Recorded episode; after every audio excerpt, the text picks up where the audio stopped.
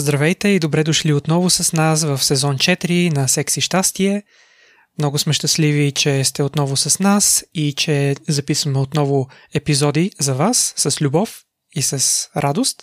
Бихме искали на първо място да изразим своята голяма благодарност за всички от вас, които ни подкрепиха с добри думи, градивна критика и също така и с този голям жест да ни почерпите с кафе. Със сигурност mm-hmm. го оценихме и ни се отразява добре и морално, и приповдигащо енергийно и всякак. Затова много ви благодарим, много значат за нас вашите жестове, а също така и благодарим на всички от вас, които отделят от своето време да ни слушат. За нас това също е много ценно и се радваме, когато виждаме, че достигаме до вас и до повече хора и имаме тази своя надежда, че продължаваме да ви даваме стойност, да ви вдъхновяваме, да ви обогатяваме, да ви замисляме и все такива хубави неща. Здравейте и от мен. Много се радвам, че сме заедно. Теди изказа всичко, което ми беше в главата, така че няма да се повтарям. Искаме да ви приветстваме в поредният ни страхотен епизод. Този път ще говорим за ухажването във връзките.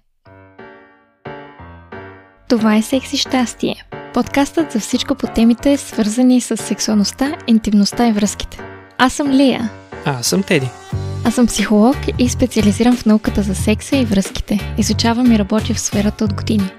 А аз съм преподавател по западната и източна BDSM и фетиш култура и съм създател на сайта bdsm.bg. С Лия се замислихме наскоро за това, че най-вероятно всички връзки преминават през един сходен момент, в който след като сте били вече заедно известно време, тръпката усещате, дори да не си го признавате един на друг или пред себе си, но усещате, че вече не е същата тази тръпка. Заряда, енергията е, са на по-низко ниво и се замислихме за това, че просто привикваме един с друг, започваме все по-рядко да правим жестове един към друг, с които да подклаждаме страстта, привързаността и интереса един към друг. Mm-hmm. Забравяме да се ухажваме във връзката. Един вид, сякаш приемаме партньора си за даденост и сякаш вече няма нужда от това нещо. Оженили сме се, имаме деца, какво има да ти се доказвам, нали съм с тебе. Е, такива идеи минават през главите ни и служат за оправдание, защо вече не се охажваме, защо не показваме любов и разбиране един към друг повече, както сме правили преди в началото на връзката. Да, аз съм на мнение, че ние, както всеки един друг жив организъм на тази планета, сме устроени да функционираме така, че да се опитваме да оптимизираме енергията, която влагаме спрямо резултатите, които получаваме.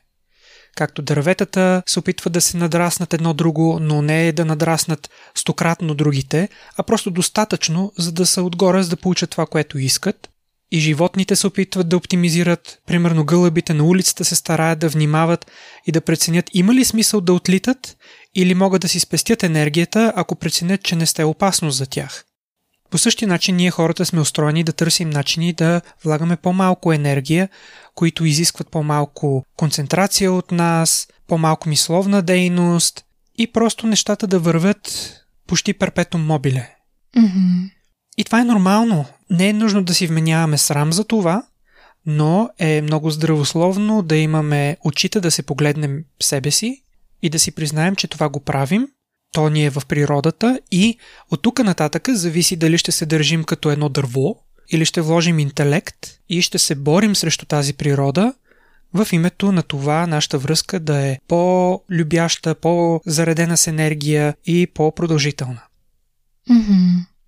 Именно това си говорих с един познат онзи ден за това какви проблеми имат хората във връзките си, за да дойдат при мене.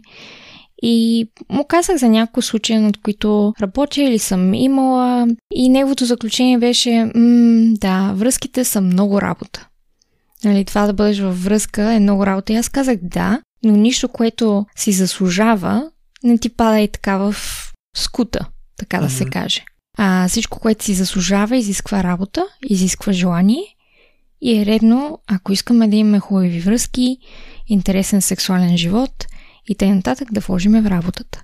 Напълно. Ние наскоро си говорихме с моята приятелка, немалко пъти сме го осъзнавали, казвал съм го и преди, това, че около година и половина, даже почти две години, връзката с настоящата ми приятелка беше от разстояние и се виждахме може би веднъж на месец и половина за няколко дена. И съответно, за да се видим, си взимахме почивни дни и прекарвахме много време заедно, компенсирахме през тези 5-6 дена цялото време, което не сме се виждали. Енергията, която сме насъбрали, нещата, които сме си говорили, които искаме да сбъднем, когато сме заедно. И съответно цялото време, което прекарвахме, беше като един празник. И то такъв, който очакваме всеки път. Mm-hmm. И не, не си представяйте, че 5-6 дена сме правили див секс нон-стоп 24-7. Преверзници такива.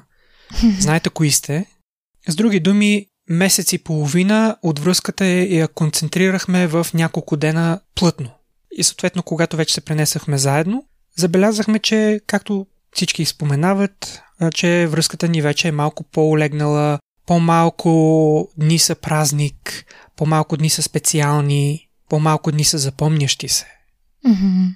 И наскоро попаднах във Фейсбук за пореден път на нечие писание, което гласеше нещо от сорта на «Не спирай да се отнасяш към нея така, както в началото, когато си я охажвал». Mm-hmm. И смятам, че това, което ние коментираме в този епизод, не е ново по никакъв начин, но няма лошо. По-важното е да имаме регулярно нещо, което да ни подсеща за тази малка истина. Това, което ми напомня, като казваш за това как връзката ви се е променила сега, като живеете заедно, е многото разговори, които съм имала с баща ми през годините по отношение на връзките. И от много рано той ми казваше, че битовизма убива връзките. И честно казано бях съгласна с него и все още съм, но до някъде. Според мен битовизма убива връзките, в които няма адекватно споделяне на отговорностите по дома и децата. Сега вие сте се преместили заедно, нямате отговорност към деца, но имате котки. Това със сигурност е битовизъм както и гледането на къщата, организирането по храна и така нататък. И това си го говорихме в преден епизод, който ще посъветвам хората да чуят, за това, че често мъжете, че дори жените смятат, че това е чисто женска работа. Реално погледнато, това от своя страна обаче кара жените да работят на двойно, дори и тройно работно време, защото се прибират от работа и почват с покъшната работа с децата и работата около тях. И колкото и да казват, че са окей okay с това, в човека има едно усещане за справедливост, което е по-старо от социалните норми и идеи за това какво е окей okay, какво не е. Между другото, можем да подсетим нашите слушатели, че имаме и епизод записан точно на тази тема за несправедливостта във връзките. Mm-hmm. Това конкретно е епизод 31, който се казва Какъв е невидимият труд в семейството. Има дори проучвания с маймунки, при които се изследва тази способност на осъждане на несправедливо поведение от друга страна или пък отношение, което не е справедливо и не е равностойно. Затова като психолог и човек, който работи с връзки и с проблемите на хората в тях и така нататък, искам да кажа, че когато няма баланс, когато няма разбиране и подкрепа и равноправие и равностойност в семейството, се трупа една неприязан и акумулираща се умора, която те отблъсква от партньорите. Така е. И аз лично мога да кажа, че когато аз съм изморена, например, искам да ми се помогне. И ако човека не се сеща сам и очаква, че аз винаги трябва да му напомням и така нататък, се дразня. И не дай Боже да си помисли после моят партньор, че може да има интимно с мене, съм по-готова да му откъсна главата, отколкото да отговоря с загриженост и с внимание на техните нужди. Това предполагам, че е част от природата ти на паяк. Точно. Нали паяците убиват мъжкия? Да, точно така, Тери. Аз обичам да хвърлям човека в фурната след полово сношение и да го сготвя. Да го изям. Mm-hmm. В крайна сметка, нещата са прости, но просто искат работа. И смятам, че е много полезно да си припомняме, че е необходима тази работа. Защото просто ни домързява и после забравяме и после свикваме да не правим тези неща. Немалко пъти е имало нещо, което ме подсеща да правя тези жестове. Решавал съм да ги правя, започвал съм да ги правя и след това съм спирал, защото ме домързява и защото забравям. И след това отново нещо ме подсеща и аз съм благодарен за това, защото не ми казват нещо ново, но е достатъчно. Mm-hmm. За да кажа, окей, дай да опитаме пак. Mm-hmm. Няма лошо да започнеш отново. Да правиш жестове, дори да знаеш, че ще спреш. Просто ако имаш нагласата към себе си, че окей, ще забравя, ще спра, но подсети ли се пак, ще започна наново. Това, че си спрял веднъж, не е някакъв провал, заради който не си заслужава да опитваш пак. Mm-hmm. Напълно. И да дадем няколко примера за някои хубави жестове. Една добра основа е да си припомним какви са езиците на любовта, които достигат най-силно до нашия партньор. Имаме епизод в първия ни сезон за пете езика на любовта, изключително стойностен. И между другото един от най-слушаните ни, той е в сезон 1, епизод 2. Съответно, много е хубаво да си опресним тези знания. Малко безплатна реклама за книгата, която съм споменал и в този епизод, ако ви мързи да се върнете назад и да слушате стария епизод. И тя е Пете езика на любовта на Гари Чапман. Много стойностна, помогнала е и на моите връзки. А освен тези пет езика на любовта, някои по-конкретни жестове, които просто може да приложите спорадично, е, например, да отидеш до своя партньор, докато прави нещо, стига да не му пречите. Когато има възможност да ви обърне някакво внимание, просто да го прегърнете. Mm-hmm. Една гушка. Или да посрещнеш своя партньор на вратата, когато се прибира и му се зарадваш. Ние си говориме с моята приятелка, че тя се сеща понякога да прави това за мен, когато се прибирам. Понякога и аз се сещам. Ние и двамата сме прагматици и усещаме, че не го правим от първична емоция, този жест, но се сещаме, че е приятно. Mm-hmm. Знаеме, че ще зарадваме нашия партньор, дори да го правим изцяло от прагматична гледна точка, защото знаем, че е хубаво, а не защото сърцето ни повежда неусетно без да мислим. Да. Окей, осъзнаваме го това, приели сме го и пак знаем, че е хубаво. Да, има много стойност в това, въпреки че може първоначално да се чувства сякаш изкуствено. Ми, да, и го приемаме, окей, може да е малко изкуствено, но важно е намерението, желанието и със сигурност е по-добре с този по-прагматично зареден жест, отколкото без него. Именно. Друго нещо, което е хубаво да правите едни за други, е, например, нещо за пиене или за ядене, или пък закуска в леглото. За мен и бившия ми приятел, с който бях 5 години заедно, това да си правиме чай един на друг беше един от нашите жестове за грижаме за тебе и искам да си се чувстваш комфортно и ще ти угодя. Но има и Да. моменти, в които се надпревярвахме кой ще пита първи дали другия ще направи чай. А, някои хора знаят, ако ни слушат от началото, че аз живея в Англия, тук пиенето на чай е ритуал.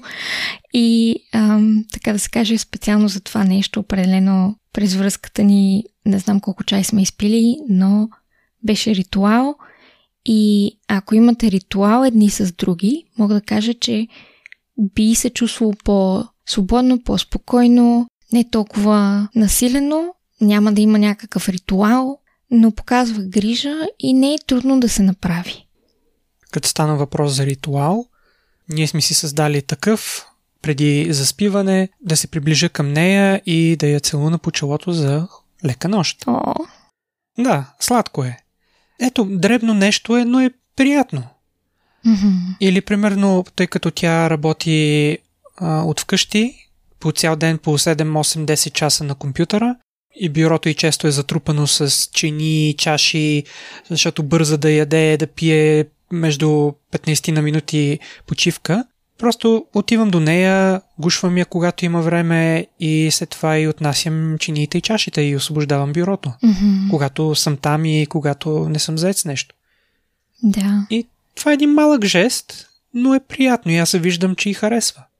Да, и макар, че това може да си кажете, да, ма това не е ухажване, до някаква степен би казала, че е, защото показва тази грижа, да. това желание да допринесеш, да ги накараш да се чувстват добре, да им покажеш, че ги виждаш, че знаеш какво случва с тях и че желаеш те да се чувстват добре и да се чувстват сигурни с тебе.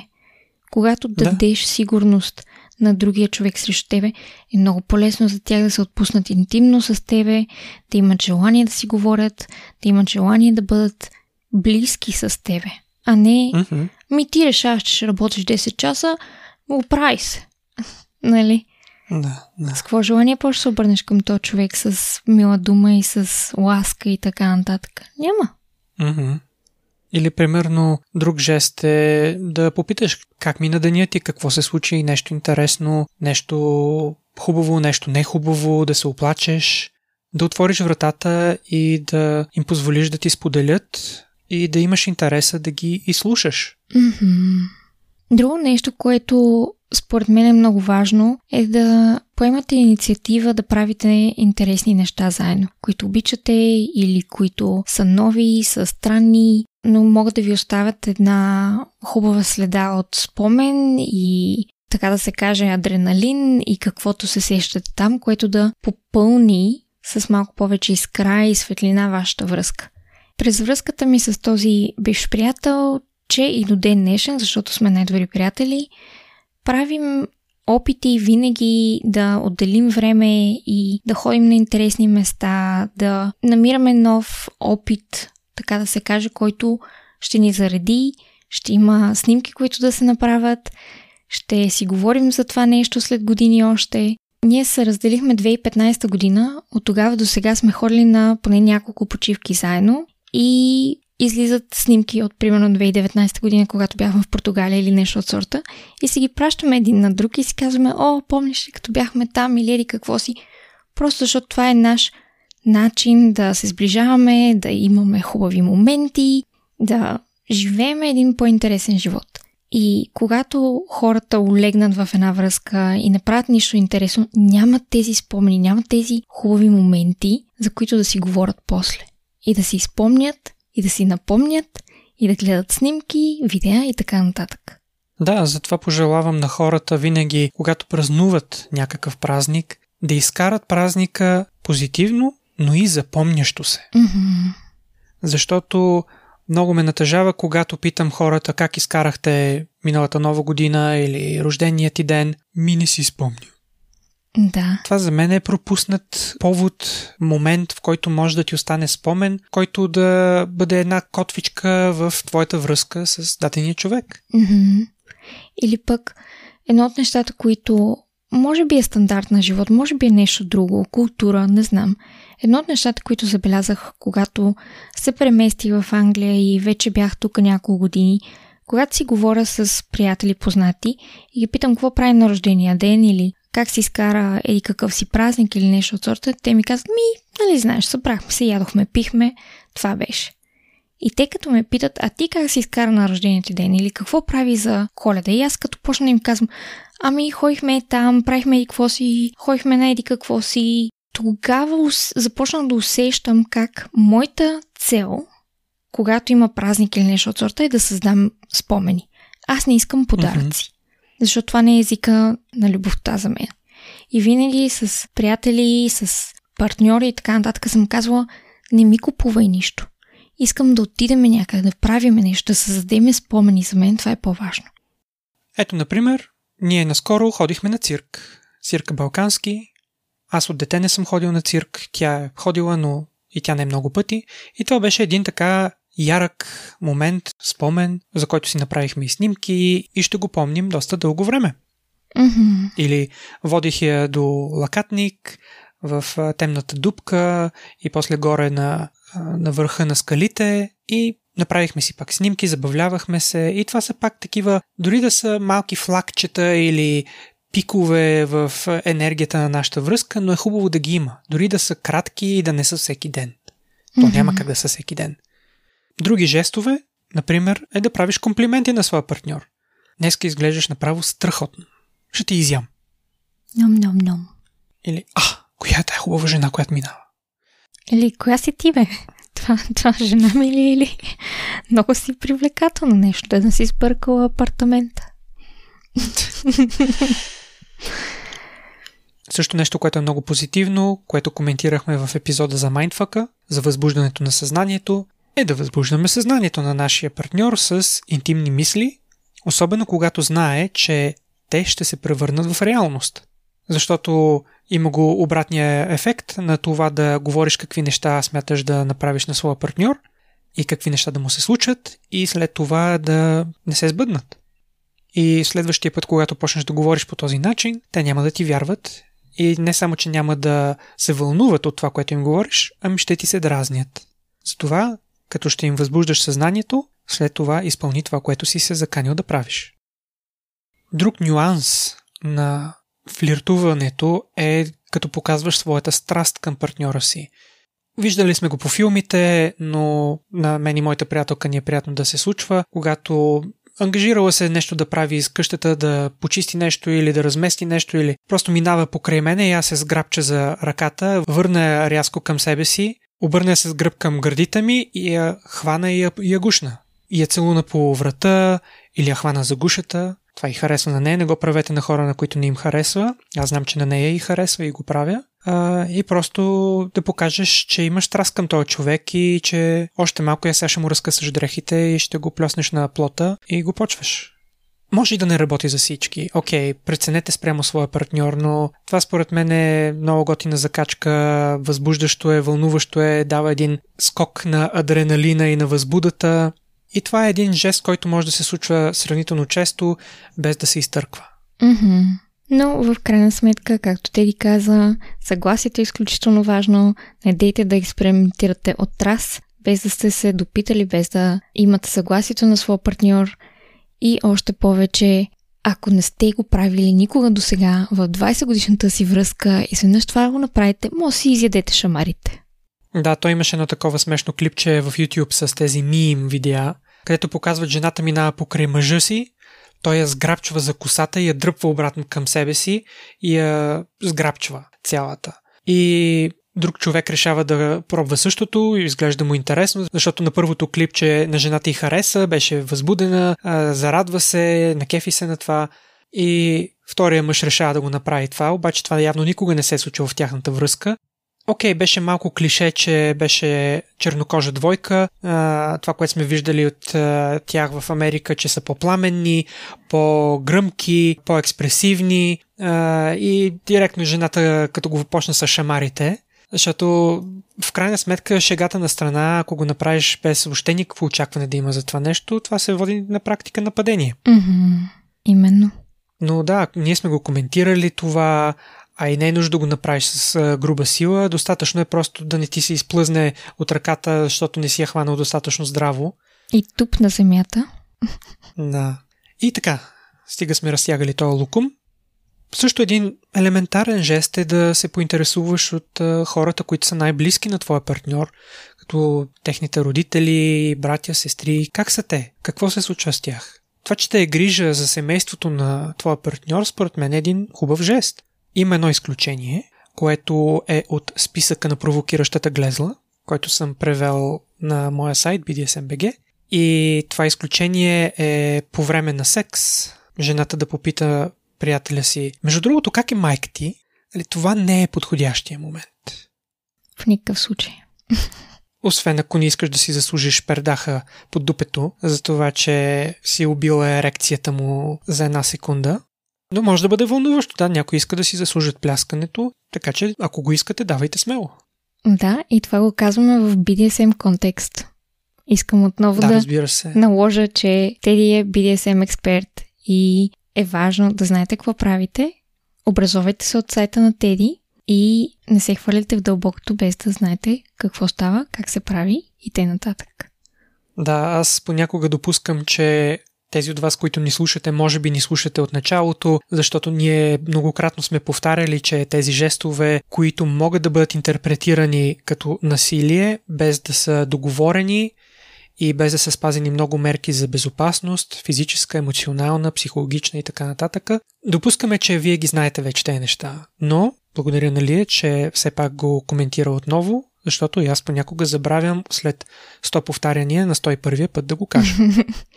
Никога не знаеш кой те слуша за първи път и къде те намират. За това го казвам. Иначе да. не са за желание да звучиме като изтъркани плочи. Просто факт е, че някой човек може да ни намери на този епизод. Ние ще коментираме обаче в а, друг епизод нещо, което засегнах още в началото. Сега само с едно-две изречения ще го засегна. Споменах в началото, че когато връзката ми беше от разстояние, когато се виждахме, времето беше като празник. Но ето го ключовия елемент. Имахме и време, в което не бяхме заедно. Mm-hmm. Същото е с всяко едно хубаво нещо. Секса, храната. Ако правиш секс нон-стоп, без да спираш, ще ти писне. Ще се умориш, няма да ти е вълнуващо, няма да ти е възбуждащо, няма да ти е интересно. Трябва да имаш време, когато не правиш секс, за да може, когато го правиш, да ти е готино.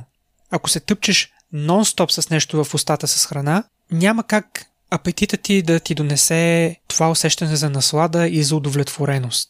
И същото, ето примерно в момента моята приятелка е на пътуване в чужбина и с известна доза вина ми каза, между другото, сега, когато съм сама и си правя каквото си искам, ми е доста приятно. Моля те, кажи ми, че и на теб ти е хубаво сега, че имаш време за себе си, за да не се чувствам виновна. Mm-hmm. Ми казах абсолютно не се чувства и виновна и казах абсолютно не се чувства и виновна. Ергенския живот дори за няколко дена много добре ми се отразява. да си вилнея из къщата и да си правя каквото си искам и да си слушам музика където искам и така нататък. Една приятна доза свеж въздух е да имаш време за себе си. И от това не трябва да се чувстваме виновни, защото принципът е същия. Ако ние сме всеки ден от сутрин до вечер се виждаме или окей, когато работим не се виждаме, но ако сме всеки ден заедно, става монотонно. Трябва да не сме заедно, за да може когато сме заедно да ни е по-готино. Трябва да си полипсвате едни на други, в крайна сметка. Да, да. И съответно тя знае какво я чака като се върне, защото е насъбрала точки за пляскане по дупето и други хубави работи. Но това ще го коментираме в друг епизод малко повече за времето, което си даваме за себе си, защото това е изключително важно и здравословно. Mm-hmm. И това, което Теди каза в момента, ми напомня на факта, че ако сте в полиаморна връзка, ако сте в отворена връзка с, така да се каже, първостепенния ви партньор, когато се виждате с други хора, вие сте така да се каже, отделни едни от други. И имате възможност да си липсвате в тези моменти и да се насъбирате енергия за тях, която също се натрупва и от сегашната ви авантюра с този втори, трети, четвърти човек, с който флиртувате, с който излизате на срещи, с който правите секс, играете и така нататък. А преди някой емоционално да е скочил срещу тебе, докато те слуша, mm-hmm. какви отворени връзки, какви флиртувания с други хора, не се газирай. Както ми каза един преди време, беше ми много забавно. Имаме епизод за отворените връзки в сезон 2, или ни се води общо 17 епизод. Mm-hmm. Ако не сте го слушали и не сте запознати с културата на отворените връзки и полиаморията, преди да реагирате отбранително на тази мисъл, ви каним да го чуете. Епизод 17. Чуйте го сега, паузирайте и се върнете. Теди, благодаря ти за това включване. Определено беше важно. Надявам се, че хората са се върнали към предишния ни епизод 17, слушали са и сега могат по-осведомено да ме чуят с по-отворено съзнание. Това, което исках да кажа е, че когато си в отворена връзка и излизаш на среща с други хора и така нататък, ухажването и сексуалната енергия, която изпитваш, разменяш и отдаваш с тези нови други хора, се пренася в твоята първостепенна връзка и зарежда връзката ти до страхотни нови нива. Да, а и най-малкото прекарвайки време с друг човек, може да видиш други плюсове и минуси, които има този човек и да оцениш повече силните страни на партньора, който ти е първостепенен. Mm-hmm, абсолютно. И по този начин това напомняне да те накара да се прибереш къщи и да им покажеш колко много те означават за теб, да се постараеш да ги оценяваш по-видимо, по-гласно и с повече заряд и за двамата. А също така и като си на засилка в енергията си за ухажване и закачки, е по-лесно да ги пренесеш в връзката със своя партньор, защото вече така ли че си започнал да ги правиш, опреснил си си спомените как се закача с други хора, как се флиртува mm-hmm. и си направил евентуално някои пак начинаещи грешки, за да не се чувстваш неловко след това, като опиташ нещо ново или старо с а, своя партньор. Mm-hmm. Което всъщност много ми напомня на факта, че много хора след особено дълги връзки се чувстват доста изгубени в уменията си да флиртуват, да изказват интерес към други хора, да ухажват и така нататък, просто защото не са го правили от десетилетия. И затова mm-hmm. да поддържате уменията си във връзката, да ухажвате, да флиртувате, да сваляте партньора си е изключително важно, защото, както и преди сме казвали, всичко е до време, може и сегашната ви връзка да се окаже до време и да се озовете отново на пазара на срещите и търсенето на партньори, така че поддържайте тези умения поне до някаква степен. И с тази свежа мисъл приключваме първия епизод на четвърти сезон на Секси щастие. Отново радваме се, че сте с нас и очаквайте нови теми, нови гости, а също така и епизоди, в които коментираме вашата обратна връзка, вашите въпроси, вашите коментари, мнения, идеи, подсещанки и така нататък. Но за да ги коментираме, не забравяйте и да ни пишете. И за да намерите повече информация как да ни изпратите съобщения, коментари, своето ревю и така нататък, посетете нашия сайт. Линк ще бъде в описанието. И не искам да пропусна да ви напомня, че имаме електронна книга, която може да получите, ако се регистрирате в сайта ни. Почерпки за кафе? О, да! Винаги са добре дошли и страстно желани. Именно. Благодарим ви и до скоро чуване. Чао, чао! Абонирайте се за нашия подкаст и ни последвайте в предпочитаните от вас мрежи, като потърсите секс и щастие на кирилица или вижте нашите линкове в профилите ни в YouTube, Instagram и Facebook.